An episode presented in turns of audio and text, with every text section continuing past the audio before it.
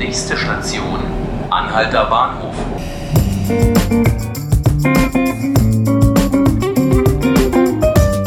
Hallo zu 5 Minuten Berlin, dem Tagesspiegel Podcast. Mein Name ist Laura Hofmann.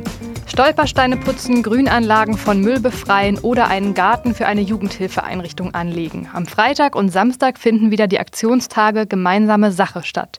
Mein Kollege Gerd Nowakowski hat die Freiwilligenaktion ins Leben gerufen vor sieben Jahren. Mit ihm möchte ich heute darüber sprechen. Hallo Gerd. Guten Tag. Gerd, was ist denn die gemeinsame Sache genau? Die gemeinsame Sache ist unser Aufruf an alle Berliner, sich zu beteiligen an Mitmachaktionen, die in vielen Teilen der Stadt stattfinden. Über 230 Initiativen bieten an diesem Tag Mitmachaktionen an, damit Berliner dazukommen können, mithelfen können, Gutes tun können für diese Stadt. Mhm.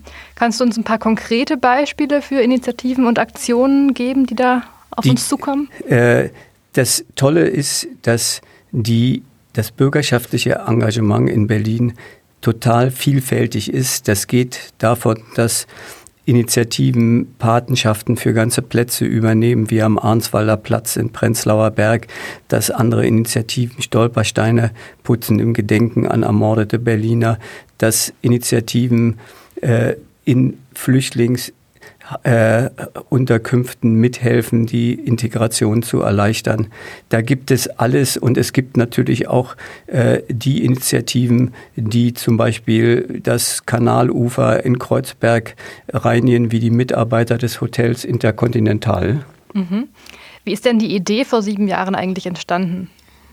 Ich habe vor sieben Jahren im Zusammenhang mit einer anderen Serie als es um die Verschönerung von Plätzen ging, festgestellt, dass die Initiativen in Berlin äh, an vielen Stellen aktiv sind, um mitzuhelfen, diese Stadt schöner, besser zu machen.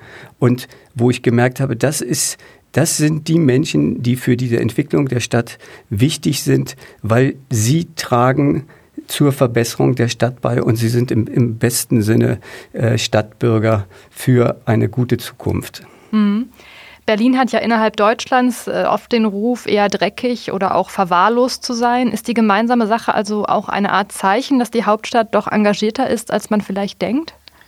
Auf jeden Fall. Es gibt natürlich in Berlin Schmuddelecken und äh, der Bezirk Neukölln kümmert sich ja seit Jahren unter anderem mit der Kampagne Schön wie wir darum, auch aktiv gegen solche schmuddeligen Ecken vorzugehen. Da kann sicherlich noch mehr passieren, aber das Ermutigende ist, dass immer mehr Menschen feststellen, dass es auch auf sie ankommt, dass diese Stadt schöner wird. Mhm. Und wenn unsere Hörer jetzt motiviert sind, mitzumachen am Freitag und Samstag, wie kann man das machen? Wie kann man da spontan dazustoßen? Wo sieht man die ganzen Aktionen?